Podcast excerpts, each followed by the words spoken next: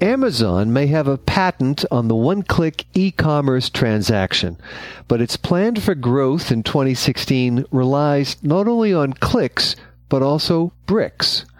Welcome to Copyright Clearance Center's podcast series. I'm Christopher Kenneally for Beyond the Book.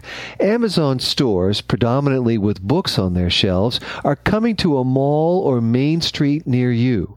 Andrew Albanese, Publishers Weekly senior writer, joins me every Friday with the latest news from the book business, and he has more now on the Amazon clicks and mortar strategy. Welcome back, Andrew.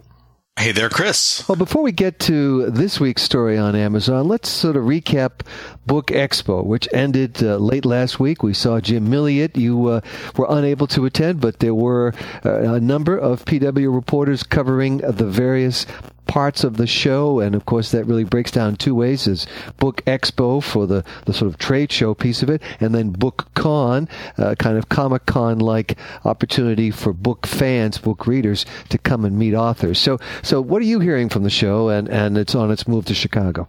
Yeah, so welcome back from Chicago first. And I, I, think we'll probably start this conversation where so many conversations about BEA have started, uh, and in many cases finished. And that's the obvious conclusion that yes, BEA in Chicago was considerably smaller than BEA in New York City. Now, I should remind listeners that I was not, as you say, in Chicago for BEA, but I can tell you a little bit about what I've heard from the large staff that we had there and from the very many people I've spoken to about the show. And the general general consensus is that they really enjoyed it. They really enjoyed Chicago and they enjoyed sort of the smaller, more intimate BEA. But, you know, let's get the obvious headline out of the way here first. And that is like size and how much does it really matter? And, you know, I look at this from two perspectives, uh, from BEA's perspective and from the attendees perspective. Now, from the attendees point of view, uh, the major publishers obviously sent smaller crews to Chicago than otherwise would have attended if they were here in their hometown of New York City. Uh, but that, of course, was expected. And as you and uh, my boss, PW editorial director Jim Milliot, discussed on last week's podcast, indie publishers and indie booksellers felt they sort of benefited from the smaller show uh, and from being in the Midwest. And of course, there was another faction who benefited, and that's indie booksellers. Uh, one reason BEA officials said they, they moved out of New York for this year was they wanted to make it easier and cheaper for booksellers out of the Northeast to attend the show. And from that standpoint, I think the move was probably a success. Our friend, ABA CEO Oren Teicher, estimated that 65% of the booksellers that were in Chicago for BEA had not been to a BEA in the last few years. And though overall bookseller attendance was actually actually down about 5% this year from 2015 for BEA. Teicher said the strongest showing from booksellers in the heartland, uh, a very strong showing from booksellers in the heartland and from other regions around the country, actually validated the whole idea of moving the show around. Uh, so BEA officials, of course, have their spin on things. Are they saying less is more?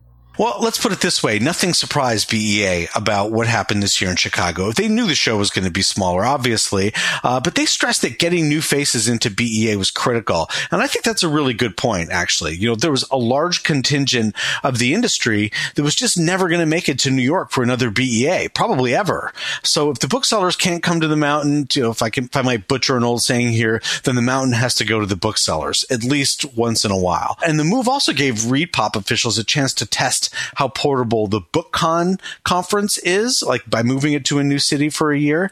Now, next year, BEA moves back to New York, but there's going to be a twist for next year.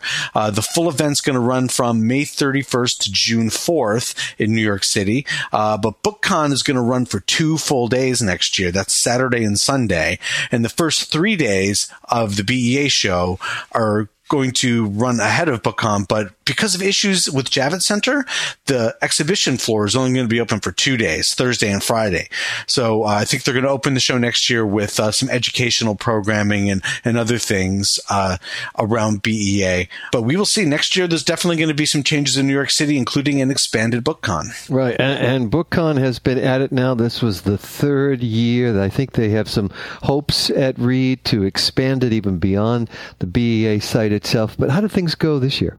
Well, you can read all about BookCon on the Publishers Weekly site. We have quite a bit of coverage from BEA as well. Uh, but BEA officials were really very pleased with the reception that BookCon had from consumers in Chicago. And, you know, I have to say, from talking to my colleague Claire Kirk, or, you know, in reading her coverage especially, you know, it's, it seems like there's quite a bit of excitement around BookCon from consumers. And I share that excitement. And I'd point out that the transformation that BEA is making from a trade only show to sort of a consumer facing show, I think is a pretty good lesson for the industry in general. Now we've been talking for, for years now about how publishing needs to be more, you know, B2C rather than B2B. That's business to consumer rather than business to business. And I think that the crowds that they saw at BookCon in Chicago and the crowds that they had last year in New York City sort of validate that. Now for BEA and, you know, for the publishing world, it's not quite as simple as flipping a switch and becoming a consumer facing business overnight. Uh, and of course, a trade show is still a very important need. But I think BookCon's success really validates the idea that publishers have to find ways to interact more directly with readers. Uh, and BookCon is certainly proving to be a great venue for that. Yeah, indeed, and I have a feeling the people at Reed are wishing they had started BookCon a few years ago rather than wait as long as they did. But speaking of reaching out directly to readers, Amazon is also planning on doing a little more of that, as we said in the lead. So, so this week we learned that the e-tailer is planning more brick and mortar stores. Tell us about that. Yeah, that's right. At Amazon's annual meeting on Tuesday, uh, company founder and chairman Jeff Bezos confirmed that the online retailer has plans to open more physical stores, though how many we just don't know. They were very light on details. Uh, what we do know is that Be- Bezos told shareholders that operating physical stores is, in his words, an experiment, but said the company was definitely intent on opening more of them. So we'll be keeping an eye on this story, and you can look for more follow up uh, on the PW website in the next week or so so. But, you know, so far the industry is casting sort of a wary eye on Amazon's plans to open brick and mortar bookstores. And I think that's probably a function of, you know, well, always having to be wary of Amazon, but also because Amazon's strategy here seems to be so inscrutable at this point. Uh, but to me, it does make sense for certain markets. Uh, and I think if there's anything we've learned about the digital age, it's that the physical component still remains important. Now, whether there's an efficiency to be realized in terms of Amazon creating a, a depot or a pickup for a pickup zone for its products, or whether they are testing how books might benefit from the additional marketing that uh, physical presence can offer. You know, I really don't know. And Jeff Bezos isn't sharing a lot of information at this point, but I think it does at least speak to the idea that the future, as we know now, is not going to be all digital or all physical, not even for a company like Amazon. Right. Well, Amazon is growing, at least it's growing its physical presence, as you say, but something that is declining, of course, are ebook sales. And at Book Expo last week, uh, we heard a lot more on that subject. And share with us what uh, the Publishers Weekly people have learned. Yeah, so you know, at you know, BEA, uh, Kempton Mooney of Nielsen Bookscan said that sales of ebooks published by traditional publishers fell 13% in 2015 uh, over 2014, uh, and that brought unit sales down to a total of 204 million, uh, and that's down from 234 million in 2014, and an even steeper decline from uh, the high point in ebook sales, which was 2013, where they hit 242 million units. And I just you know know, think about that for a second. Traditional publishers sold 38 million fewer ebooks in 2015 than they did just two years earlier in 2013. You know, and I know the publishers that we talk to and that we hear from uh, say they're not concerned over the drop in ebook sales, uh, but that leads me to wonder, you know, at what point do you become concerned? Because dropping 38 million units in two years to me is a pretty sobering statistic. Uh, now, as you say, we've discussed uh, dropping ebook numbers for some time now on this show, uh, mostly based on the AAP's monthly stats. But the ebook figures that Nielsen dropped at BEA came from a subset of about 400 traditional publishers, all of which obviously report to Nielsen. Uh, and of course, Mooney also noted that print units rose uh, about 2.8%. But much of that gain, as we've also talked about on the show, was due to the extraordinary popularity of adult coloring books over the last year. So what do we do and what do we do with this information? Well, I'm just going to say here that I'm glad in my job that I get to ask the questions these days instead of having to come up with the answers. But I do think that it's probably time for publishers to be a little more concerned and perhaps to start rethinking not only their approach, but maybe coming up with some actions. Uh, for example, with digital pricing, uh, I think the high prices of ebooks after the whole Apple ebook price fixing affair is having a pretty huge impact on ebook sales. And I think it's also time to accept that self-publishing is providing stiffer competition than many publishers wanted to believe, at least in the beginning. And I'll leave you with this stat from Mooney uh, at BEA as well.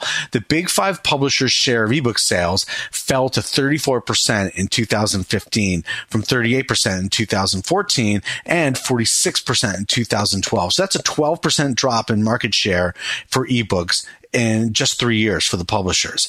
Meanwhile, self-publishers' share of the ebook market rose to 12%, up from 8% in 2014. So they're now well into the double digits now, and they're on a growth pattern. So uh, again, I'm going to stress I don't have uh, all the answers. I probably don't even have any answers, but the gains by self-published authors to me are more eye-opening than the declines that are being posted by the big five. I, I, think you're onto something there, Andrew Albanese. And when you figure out more about it, I'm sure you'll share it with us. Andrew Albanese, senior writer for Publishers Weekly, joins us every Friday on Beyond the Book. And thanks for being here this week. My pleasure, as always. Beyond the Book is produced by Copyright Clearance Center, a global rights licensing technology and content workflow organization. At CCC, we serve more than 35,000 customers and 15,000 copyright holders worldwide. Copyright Clearance Center manages over 950 million rights in the world's most sought after journals, movies, books, and more. You can follow Beyond the Book on Twitter, like us on Facebook, and subscribe to the free podcast series on iTunes or at our website, beyondthebook.com. Our engineer and co-producer is Jeremy Brieske of Burst Marketing. I'm Christopher Kenneally. Join us again soon on Beyond the Book.